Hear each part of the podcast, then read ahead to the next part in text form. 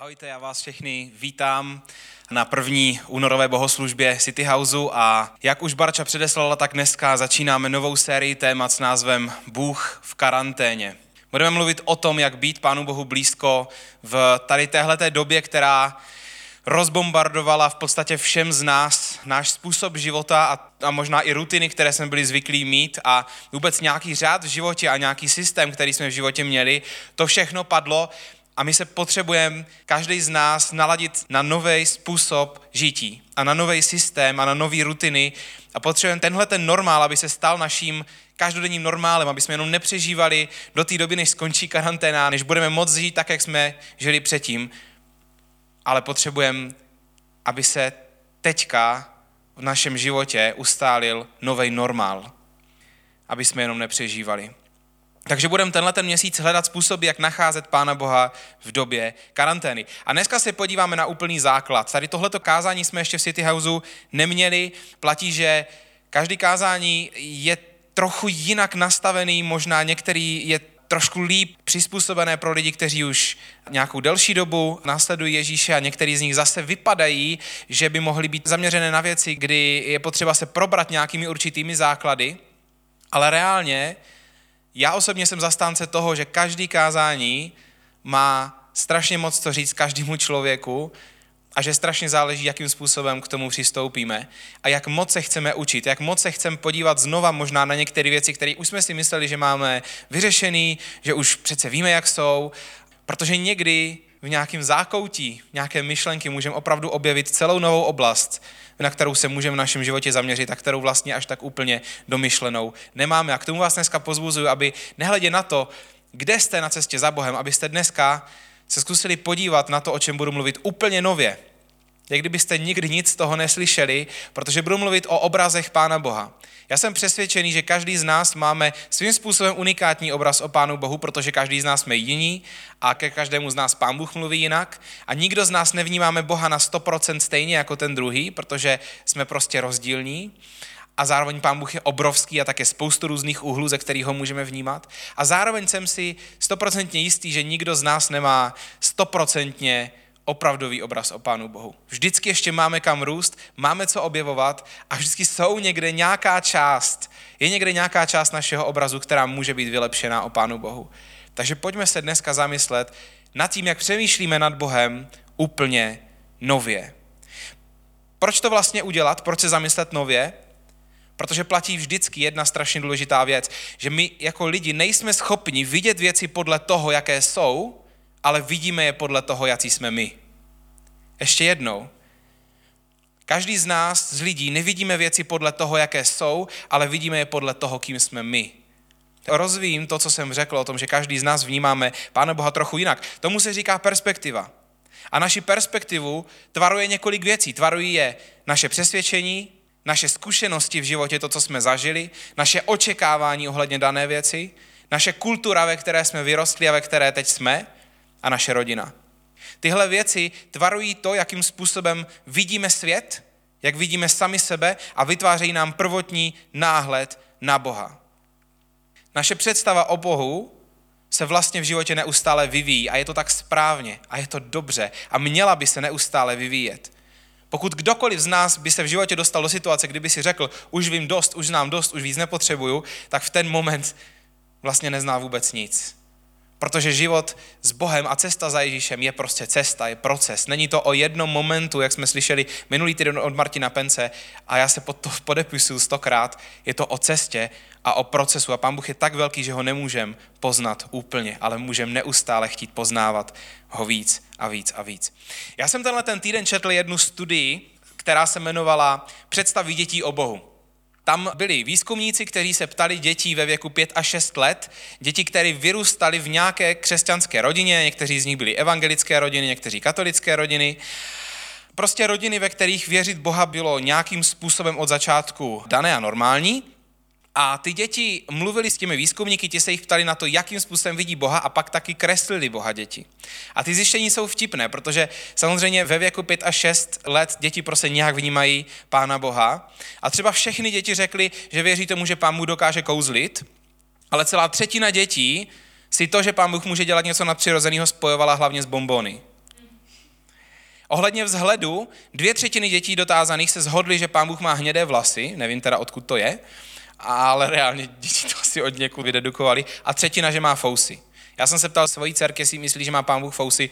Ona řekla nevím, což mě přijde jako geniální odpověď, protože moje dcera je taková eh, přemýšlivá a jsem hrozně rád za to, že řekla, že neví, protože ani já to upřímně nevím po docela dlouhé době, kdy s Bohem žiju. Když jsme děti, tak prostě nějak vidíme Boha. I když jsme vyrůstali třeba v ateistické rodině, tak možná jste nad Pánem Bohem ani nepřemýšleli. Každopádně jako děti máme nějaký pohled a potom přijde doba, kdy sami začneme přemýšlet, sami se začneme rozhodovat a začne se to lámat. Ta naše představa o Pánu Bohu se začne doplňovat, někdy se úplně musí celá zbořit, aby jsme to mohli vystavit s Pánem Bohem znovu. Pak přijdou nějaké zkušenosti a ta dětská představa se nám prostě úplně zboří a potom máme nějakou pubertální představu a ta se nám taky zboří a ono je to v podstatě strašně dobře. A je strašně dobrý, aby, i když člověku je přes 30 a přes 40, aby byl ochotný v sobě nějaké věci zbořit. Nechat Pána Boha, aby je postavil znovu. A vždycky je to spolupráce nás a Pána Boha. Vždycky by se ta naše představa o Pánu Bohu měla vyvíjet. Vždycky by se měli mít na místě, kdy se ještě chceme učit. Každý z nás potřebujeme s Pánem Bohem nové a čerstvé zkušenosti. Každý den, každý týden, každý měsíc, každý rok. Potřebujeme s Pánem Bohem nové a čerstvé zkušenosti. Tak se vztah s Bohem buduje nejlíp. Je to stejně jako v manželství, je to stejně jako v jakémkoliv jiném vztahu. Pokud máte v nějakém vztahu pocit, že už druhého člověka znáte, už ho znát nepotřebujete, tehdy ten vztah začíná upadat. S Bohem je to naprosto stejný. A každý z nás máme trochu jiný obraz Boha a pak jsou tady ještě generace. Každá generace vidí Boha trochu jiným pohledem a trochu jinými důrazy.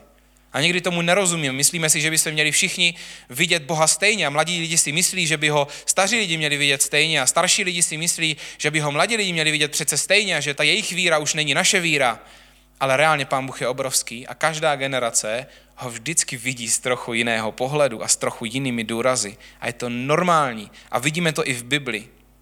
V knize Soudců v šesté kapitole se ukazuje anděl Gedeonovi tehdy nevýznamnému mladému klukovi, ukazuje se mu anděl.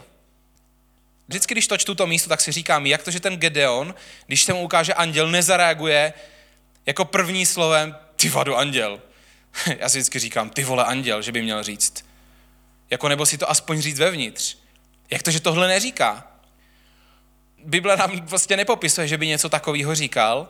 Daniel se ptá jako první věc anděla, říká, prosím tě, můžeš mi říct, kde je ten pán Bůh, o kterém mi vypravovali naši otcové?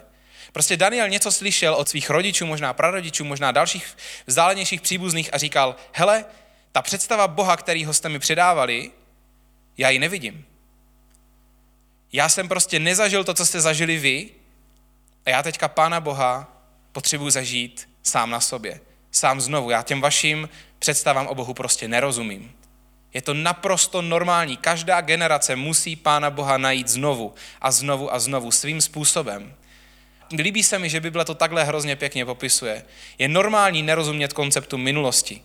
A prostě jim často ani nemůžeme rozumět. Generace si musí učit si v sobě navzájem rozumět, ale nesmíme si, nesmíme si nikdy vnucovat zážitky s Pánem Bohem a zjevení Pána Boha v nějaké formě, protože to si každá generace musí zažít sama. Ale můžeme se učit jeden od druhého. Můžeme se učit z toho, jaký zkušenosti mají s Pánem Bohem jiný generace, ale zároveň platí, že osobně zažít Pána Boha si musí každý z nás prostě sám a to se přeskočit nedá. A my věříme, že pomáhat nám v tom může Bible, která je relevantní pro všechny generace už přes 2000 let a proto chceme, aby byla základem pro každý kázání v City Houseu. Přesto jsme jako lidé odlišní. Dneska žije na světě pět generací a každá z nich vnímá Pána Boha trochu jinak. Máme tu takzvanou tichou generaci, silent generation, lidi, kterým je dneska 76 a více. Ti se narodili mezi dvěma světovými válkami, zažili mluvení o válce, potom i válku, preferují stabilitu, jsou konzervativní. Potom tady máme generaci baby boomers. To je šťastná generace, která se narodila po válce, po druhé světové válce, kdy se rodilo hodně dětí. Peníze byly důležitá hodnota, protože většinou rodiče baby boomers vyrůstali poměrně v chudobě byli zvyklí hromadit majetek, ne tak moc cestovat. Pak tady máme generaci X, 42 až 56 let. Nikdy se to nedá generalizovat. Já to teďka hodně generalizuju, samozřejmě můžete žít, eh, mít okolo sebe někoho v tomhle věku, kde je úplně jiný, to tak vždycky je, protože nás lidí je hodně, ale ty generace vyrůstaly v něčem, co bylo okolo nich a každýho z té generace se to nějak týká a nějak je to tvarovalo. Generace X, pro ně klíčová hodnota byla práce. Často i na úkor rodiny, hodně narostl počet rozvodů, preferují víc jistoty před změnami a zase vyrostli v dětství, kdy často rodiče do noci pracovali a tak prožili víc jako sami a proto sami vychovávají děti úzkostlivěji a často někdy neví, jak je vychovávat, protože sami tu výchovu tolik nezažili. A generace Y, tam patřím třeba i já, 26 až 41 let, my jsme první generace, která zažila technologie. Generace, která se mnohem víc než na cokoliv jiného ptá na otázku proč. Najednou je toho okolo nás tolik, že potřebujeme mít důvod. Proč nějaké věci dělat? Proč něčemu věřit? Neptáme se tolik co, ale ptáme se proč. Generace Y je generace, která má málo důvěry ve stát, v manželství, v kariéru, v podstatě v cokoliv. Ptáme se pořád proč a vybudovat důvěru trvá. A pak je tady Gen Z, generace Z. Generace Z už se narodila v digitálním světě a všechny ty věci, které má generace Y, tak jsou ještě vyhrocený mnohem dál. Narodit se, narodili se v digitálním světě, je to pro ně normální už, je to pro ně absolutní norma, nepozastavují se nad tím, jaký je internet, jaký jsou sociální sítě, žijou v tom. Jsou ještě větší individualisté, než jsme my, generace Y. A jde to ještě. Protože struktury starého světa okolo nich se rozpadají, tak ještě hůř získávají důvěru. A vlastně nejradši si řeší všechno sami. Často se hodně rychle specializují na jednu věc, ne úplně tak na všeobecný rozhled a rychle se specializují na jednu věc, ve které jsou rychle dobří. Tradice, národ, zvyklosti jsou to pro ně víc a víc zbytečné pojmy, protože ten svět okolo nás vlastně neumíme pracovat s tím, že bychom ctili něco, co bylo předtím. Prostě se rychle valíme dopředu, takže generace Z nechápe moc nějakou tradici a nějaký zvyklosti a přijde jim to zbytečný. Často taky generace Z hůře zvládá stres a běžnou mezilidskou komunikaci. Každá generace vidí Boha svým způsobem podle filtru doby, ve které vyrostli. Je to normální. U každé generace jsou dobré věci, co je tvarují, a ne tak úplně dobré. A každé generaci má Pán Bůh co dát. A pro každou generaci je Bible dobrým vodítkem pro zdravý život a vítězný život. Každé generaci má Pán Bůh co dát, ale každá generace ho uvidí trochu jinak. Ale jak jsem říkal, musíme se učit jedni od druhých. Nemůžeme si vnucovat svoje vlastní zjevení, ale každá generace si má, navzájem generace si mají strašně moc co dát. Mějte ve svém životě lidi z různých generací, možná budete muset udělat trochu víc kroků směrem k ním, protože to není prostě ta vaše generace s vaším jazykem, ale mějte okolo sebe lidi, kteří na vás vědomě budou mít vliv z jiných generací a dělejte k ním kroky, protože vás to strašně moc obohatí. I v pohledu na Boha, i v pohledu lidí, i v pohledu na život. Pět generací a pět takových představ a obrazů o Bohu. Ta tichá generace řešila hodně stabilitu. Baby boomers zase řešili svobodu a optimismus, to bylo hnutí hippies v Americe, a peníze. Generace X řešila hodně práci a výkon, což není moc dobrý pro vztah s Pánem Bohem. Generace Y řeší hodně smysl a důvěru. Generace Z to, koho vlastně potřebují a taky víc a víc řeší duševní zdraví. Já jsem to zažil a pamatuju si to. Ta otázka proč ve mně byla strašně silná. Já jsem se pořád ptal na otázku proč a vyrůstal jsem v prostředí, kde bylo víc starších lidí a věděl jsem, že se nepotkáváme. Že spousta lidí, kteří byli starší než já, neřešili prostě otázku proč. A já jsem si připadal jako rebel, že se pořád ptám na důvod a dneska už vím, že to bylo naprosto normální. A proto budujeme City House tak, jak ho budujeme. Protože vidíme, že je potřeba přinášet nový pohled na Pána Boha a na církev v každé generaci. A City House to není jenom pro jednu generaci. A nechceme být jenom pro jednu generaci. Nejsme církev jenom mladých lidí, ale chceme se učit jeden od druhého a generace, aby se učili jedna od druhé. Na začátku naší vize City House je napsáno, chceme přinášet nový pohled na Boha a na církev. Protože víme, že ten nový pohled je strašně potřeba. V naší zemi je nový pohled na Pána Boha strašně důležitý, protože to, jak lidé Bohu rozuměli před 20 lety, dneska je pryč. A dneska se lidé ptají jiné otázky. A chci vám říct, je úplně jedno, jaký si myslíme, že Pán Bůh je. Na tom vůbec nezáleží. Nezáleží na tom, když se nás někdo zeptá, jaký je Pán Bůh, abychom řekli nějaké naučené věty, které jsme někde četli, ale sami jim nevěříme. Na čem opravdu záleží, je, jak v něho opravdu věříme. Kdo si opravdu vevnitř myslíme, že Pán Bůh je. A to se nejvíc pozná na tom, jak jednáme. To se nejvíc pozná na našem každodenním jednání, ta naše představa o Pánu Bohu. Protože v dnešním době, v dnešním světě, lidé sice možná racionálně můžou vědět, o čem je křesťanství, ale idea dobrého, živého Boha z Bible jim je absolutně vzdálená většině lidem. A proto se v druhé části dnešního kázání podíváme na sedm karikatur z Boha, tak se jmenuje dnešní kázání. Já jsem chtěl i na začátku téhleté série takový trochu úvod, abychom věděli, jak potřebujeme přistupovat k Bohu a jak nad tím vlastně máme přemýšlet, nad naším představou Boha, protože jestli chceme v karanténě nově hledat Boha, tak je strašně důležité, jakého Boha hledáme, jak na něho vlastně na začátku nahlížíme, protože to určí úplně všechno ostatní. A možná v těch sedmi karikaturách, možná se, nebo spíš v těch prvních šesti se úplně nenajdete, ale možná tam bude jenom nějaký stín pochybnosti, někde se vám otevře nějaká otázka. V momentě, kdy se vám otevře nějaká otázka, tak ji nepřehlížejte. Protože já věřím tomu, že Pán Bůh je výborný v otázkách, výborný v odpovědích na otázky. Pánu Bohu nepřekáží naše pochybnosti, naopak vám v nich chce jít naproti. Zároveň, jak jsem říkal, že záleží na tom, čemu opravdu Pánu Bohu věříme, ne? to, jak si myslíme, že by měl být, tak je tady ještě druhá úroveň. A ta druhá úroveň je, jakého Boha vlastně předáváme svým životem. Pokud věříte v Boha, tak jakého Pána Boha předáváte druhým lidem?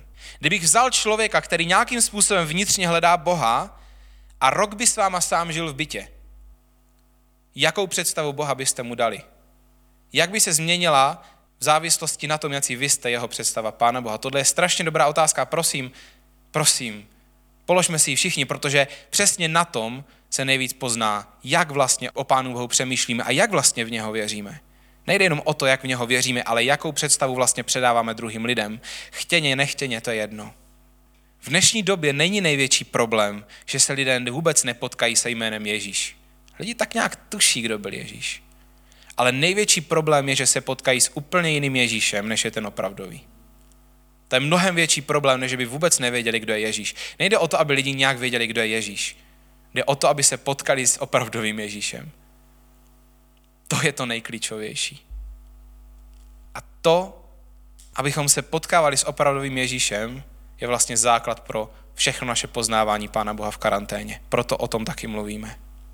Potřebujeme hledat toho správného Ježíše. Jsem přesvědčený o tom, že nejlepší zdroj, kde hledat představu o Ježíšovi, tak je Bible. Takže si půjdeme teďka povědět sedm obrazů o Bohu a každá má svoje verze a svoje odstíny a dneska těch obrazů reálně jsou desítky možná stovky. Já jsem dneska vybral jich šest a sedm bude bonusový a zmíním ještě nějaký další a nemůžu prostě dneska vybrat všechny, berte to jako nějaký můj výběr, možná vás budou napadat svoje další obrazy a to je dobře.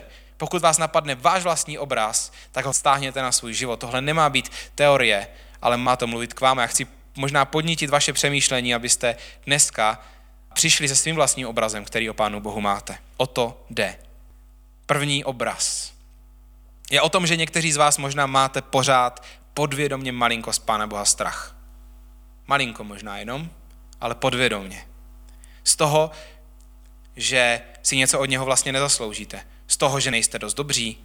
Z toho, že vás potrestá, protože nesplňujete nějaké křesťanské standardy, nejste hodní něčeho. A prostě my si často děláme naše vlastní měřítka toho, jak by pán Bůh měl jednat a jak bychom měli jednat my a potom na nich postavíme celou naši víru. Ale přitom celá křesťanská víra stojí na principu milosti. Křesťanská víra není založená na tom, co jsme udělali my pro Pána Boha, je založená na tom, co Pán Bůh udělal pro nás. A na tom potom všechno ostatní stojí. Na tom stojí změna našeho chování. Na tom, co udělal Bůh. Pokud to člověk prostě postaví na tom, co on udělal nebo udělá pro Pána Boha, tak bude mít těžký život. Protože to prostě nikdy nebude dost. Musí to začít tím, co Pán Bůh udělal pro tebe. Tahle té představě já říkám náročný Bůh.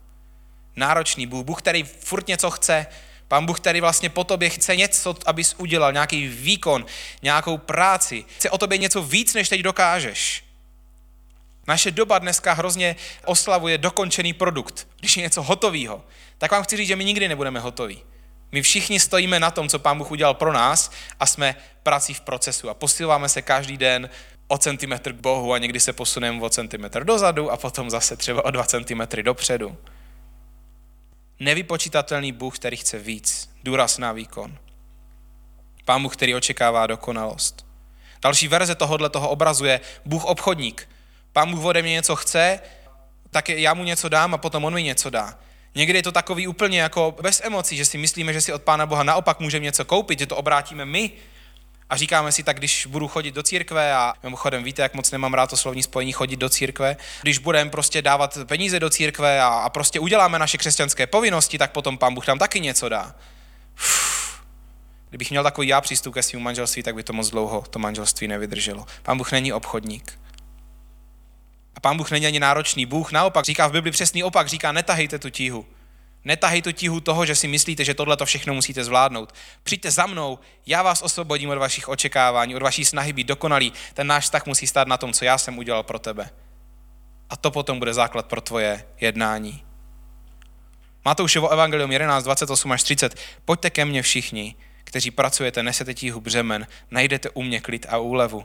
To, co já na vás vložím, netlačí a není těžké. Učte se ode mě, mám tiché a pokorné srdce. U mě získáte mír a odpočinutí své duše. A na tomhletom, na téhle lehkosti potom stavíme naše následování Krista. Potom na něm stavíme naši poslušnost. Potom na něm stavíme budování našeho charakteru. Toto musí být základ. Druhý bod. Někteří z vás možná máte pocit, že Pán Bůh je tak trochu krutý. A že ho vlastně jednotlivec až tak moc nezajímá protože jste možná zažili něco těžkého, zažili jste bolest, utrpení, znásilnění, rozvod rodičů, ztratili jste někoho blízkého, cítíte samotu.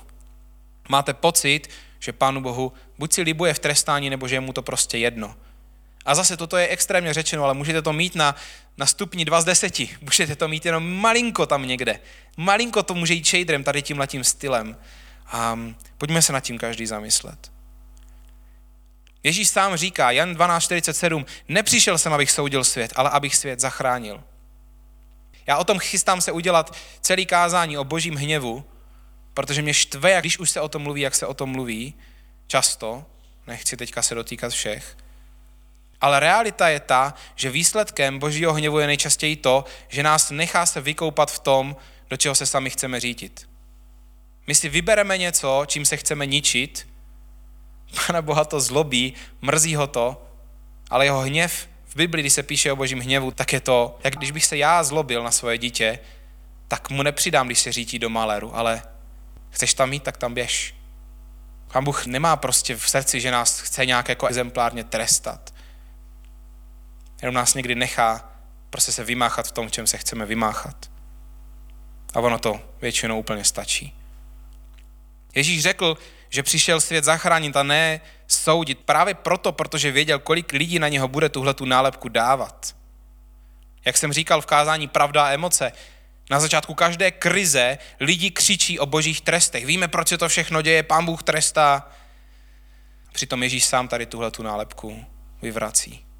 Hledejme to, jaký Bůh opravdu je. Nespokojme se s nálepkou, kterou nám lepí před oči lidé, kteří mají sami zdeformovaný pohled a nebo chcou ukázat, jak oni všechno ví a jak jsou dobří.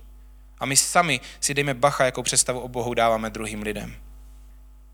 Obraz 3. Někteří z vás možná máte pocit, že Pán Bůh je jenom řešič problému. Někdo, za kým přijdete, když máte problém, jenom když máte hřích, někdo, koho možná e, zajímáte, jenom když je s váma něco špatně. Někdo, kdo vás s protaženým obličejem vám odpustí a vy se potom znova jdete snažit. Tahle ta nálepka, já ji říkám vzdálený Bůh. Prostě pán Bůh, který tam je, když ho potřebuju, protože jako řekl, že tam bude, ale vlastně ze mě až tak moc nadšený není. Někteří lidé Boha vidí jako někoho, koho vlastně nezajímají běžné věci.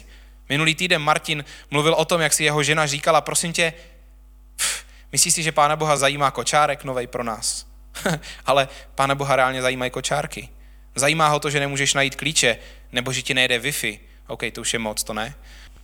Zajímá ho to, co zajímá tebe reálně. Ne ta věc samotná, ale kvůli tobě, protože tě má rád.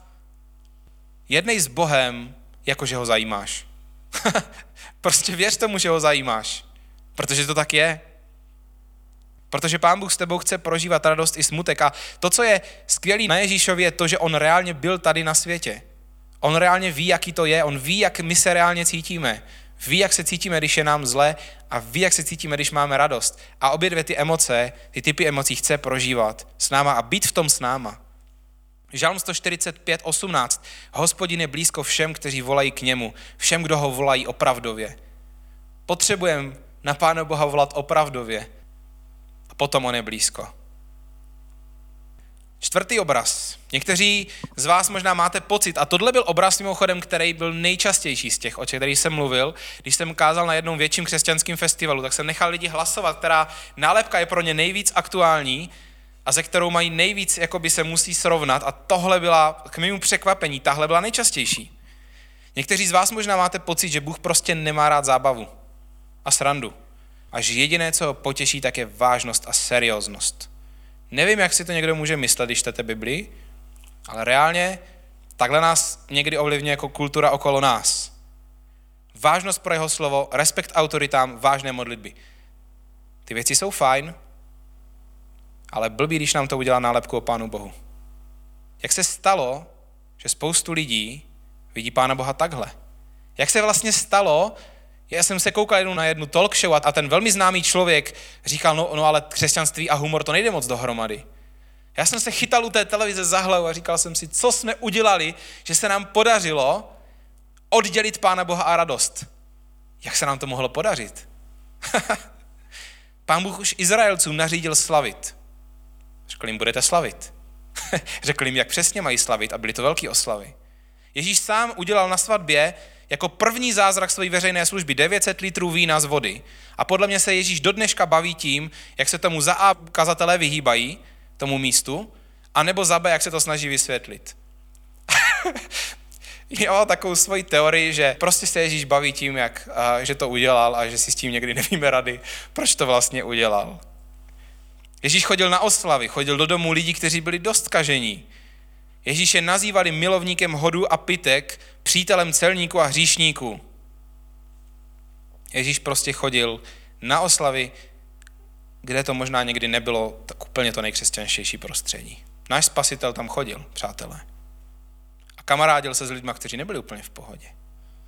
Bůh sám je autorem oslavy. Těch správných věcí je autorem radosti, která má svůj zdroj a dokonce nám v Bibli nařizuje se radovat v listu Galackým. Nezapomeňte se radovat. Nezapomeňte se radovat. Nezapomeňte se radovat. Pokud se máte tady tuhle tu nálepku vážného Boha, prosím, konfrontujte ji. Protože Pán Bůh se nelibuje ve vážnosti. Pán Bůh si mnohem víc. Nás chce vést k radosti, která bude mít svůj zdroj, která bude dlouhodobá, která bude opravdová. Pátý obraz, nemá moc lidí okolo sebe, který by měli tady tenhle ten obraz, ale přeci jenom sleduje nás dost lidí, tak si ho dovolím říct. Pátý obraz je hyperpozitivní Bůh. Rozesmátý kámoš, všechno ti dá, všechno pro tebe má, postará se, že nebudou problémy. Takový Santa. Takový Santa, který neřeší problémy, který jenom rozhazuje dárečky. Problém s tím je, že pán Bůh nikdy neslíbil, že nebudou problémy, naopak slíbil, že v problémech bude s náma. Pán Bůh vidí naše touhy, záleží mu na nás, chce nám dávat dárečky, ale naštěstí neplní všechny naše přání. Ten problém je, že v momentě, kdy Pána Boha lidi vidí jako santu, tak si udělají seznam věcí, které chcou oni sami kvůli svým vlastnímu egu, často a kvůli tomu, aby oni sami byli lepší a něco měli víc, často i na úkor ostatních, a pak říkají, Pán Bůh je ten dobrý Bůh, co mi to dá. Kdyby Pán Bůh splnil všechny naše přání, tak bychom dopadli docela blbě. Často. Další verze tohohle toho Boha je ožralý kámoš, takovej ten, takovej ten jasný, jasný, prostě všechno, všechno bude. Nepodceňujeme boží velikost, nepodceňujeme boží svatost. Nepodceňujeme to, že Pán Bůh nás strašně miluje, ale zároveň je obrovský, stvořil celý vesmír a poslal svého syna, aby za nás zemřel, aby nás očistil od zlejch věcí, od hříchu. Bible nám často připomíná, že za nás bylo zaplaceno výkupné. Kdyby za mě někdo zaplatil výkupné, reálně v penězích, a já bych díky němu byl na svobodě, tak bych si ho hodně vážil a měl bych k němu úctu. Před pár dny byl den připomínky obětí holokaustu. Já nad tím každý rok hodně přemýšlím a pouštím si videa, připomínám si to a nechci, aby jsme zapomněli na holokaust a na to, co se dělo, protože za pár let zemřou lidi, kteří to reálně zažili a pak už nebude nikdo, kdo by promluvil reálně a tehdy musí promluvit lidi, kteří ví, co se dělo kteří znají souvislosti, kteří znají fakta, kteří znají ty historické prameny a musíme mluvit za ně. Ale reálně já jsem nad tím přemýšlel, um, že tohle je, tohle je jasná konfrontace pro tuhle tu nálepku. Zkuste říct člověku, co přežil holokaust, že pán Bůh pro nás má jenom to dobrý. Jak jsem říkal před pár týdny, hodně lidí odešlo z církve a odchází z církve a od Boha proto, že jiní lidé vložili Bohu do úst sliby, který nikdy nedal. Pán Bůh neslíbil, že všechno bude pf, všechno v pohodě. Janovo evangelium 15.20. Pamatujte na moje slova. Služebník není větší než jeho pán. Jestliže pronásledovali mě, budou pronásledovat i vás. A tohle to se reálně děje na spoustě míst světa. Křesťané umírají za svoji víru a my máme jenom tu výsadu, že jsme v části světa, kde se to neděje. Možná se nám lidi smějou, jak maximálně všechno. Máme být připraveni růst, aby jsme rostli v naší víře tak, že za Pána Boha položíme i život. To je reálně největší příklad lásky, jak o něm mluví Pán Bůh. Půjdeme dál. Šestý obraz. Někteří z vás máte pocit, že Pán Bůh má rád, když pro něho lidi dělají divné věci. Takový to, že se překonám a udělám něco šíleného.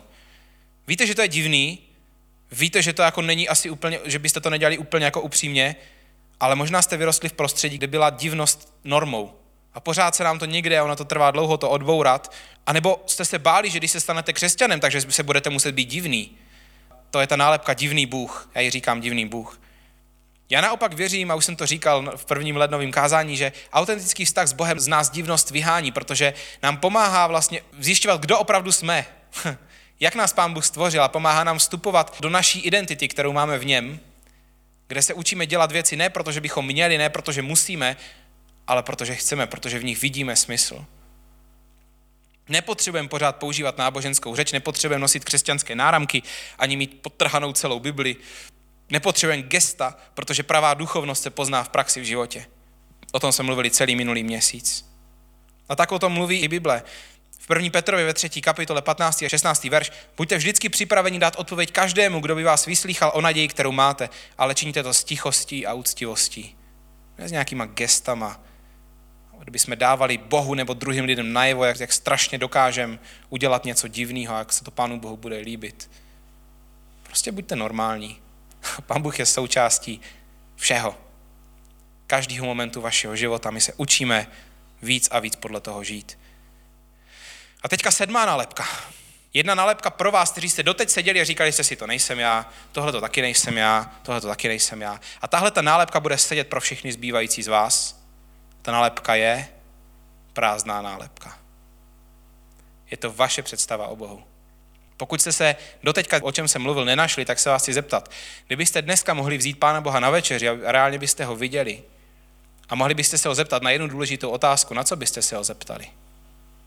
Nějakou otázku, na kterou chcete znát odpověď. Ta otázka nemusí znít důležitě, ale jde o to, jestli je důležitá pro vás. Jakou máte představu o Bohu? Zkusme se nad tím dneska každý zamyslet. Jakou máme představu o Bohu? Na co bychom se Pána Boha zeptali, kdybychom s ním šli na večeři? Kde je v životě oblast, kde je pro nás výzva mu důvěřovat? A proč to tak je? Každý z nás tuhle oblast máme a těch nálepek existují stovky. Nebuďme dneska pasivní v tom najít tu naši nálepku. Pojmenuji dneska a přinesi před Pána Boha, neignoruji, ale pojmenuji. Prázdná nálepka. Blížíme se ke konci. A já vám chci říct, že život s Pánem Bohem má být lehký. A je lehký. Jednoduchý a nekomplikovaný. Okolnosti můžou být úplně na prd, tak jak to většina z nás teďka zažívá. Zároveň ta realita vztahu s Bohem nemá být těžká. Tam si nemáme táhat břemena, ani se snažit na Pánu Boha dělat dojem, ani se snažit podávat někde výkon. Tam má být lehkost bez stihy očekávání, bez vidiny neustálého trestu. Prostě já sdílím s Bohem život. Vím, že ho zajímám, zároveň k němu mám úctu. Ale ne takovou, že bych měl pocit, že je příliš daleko.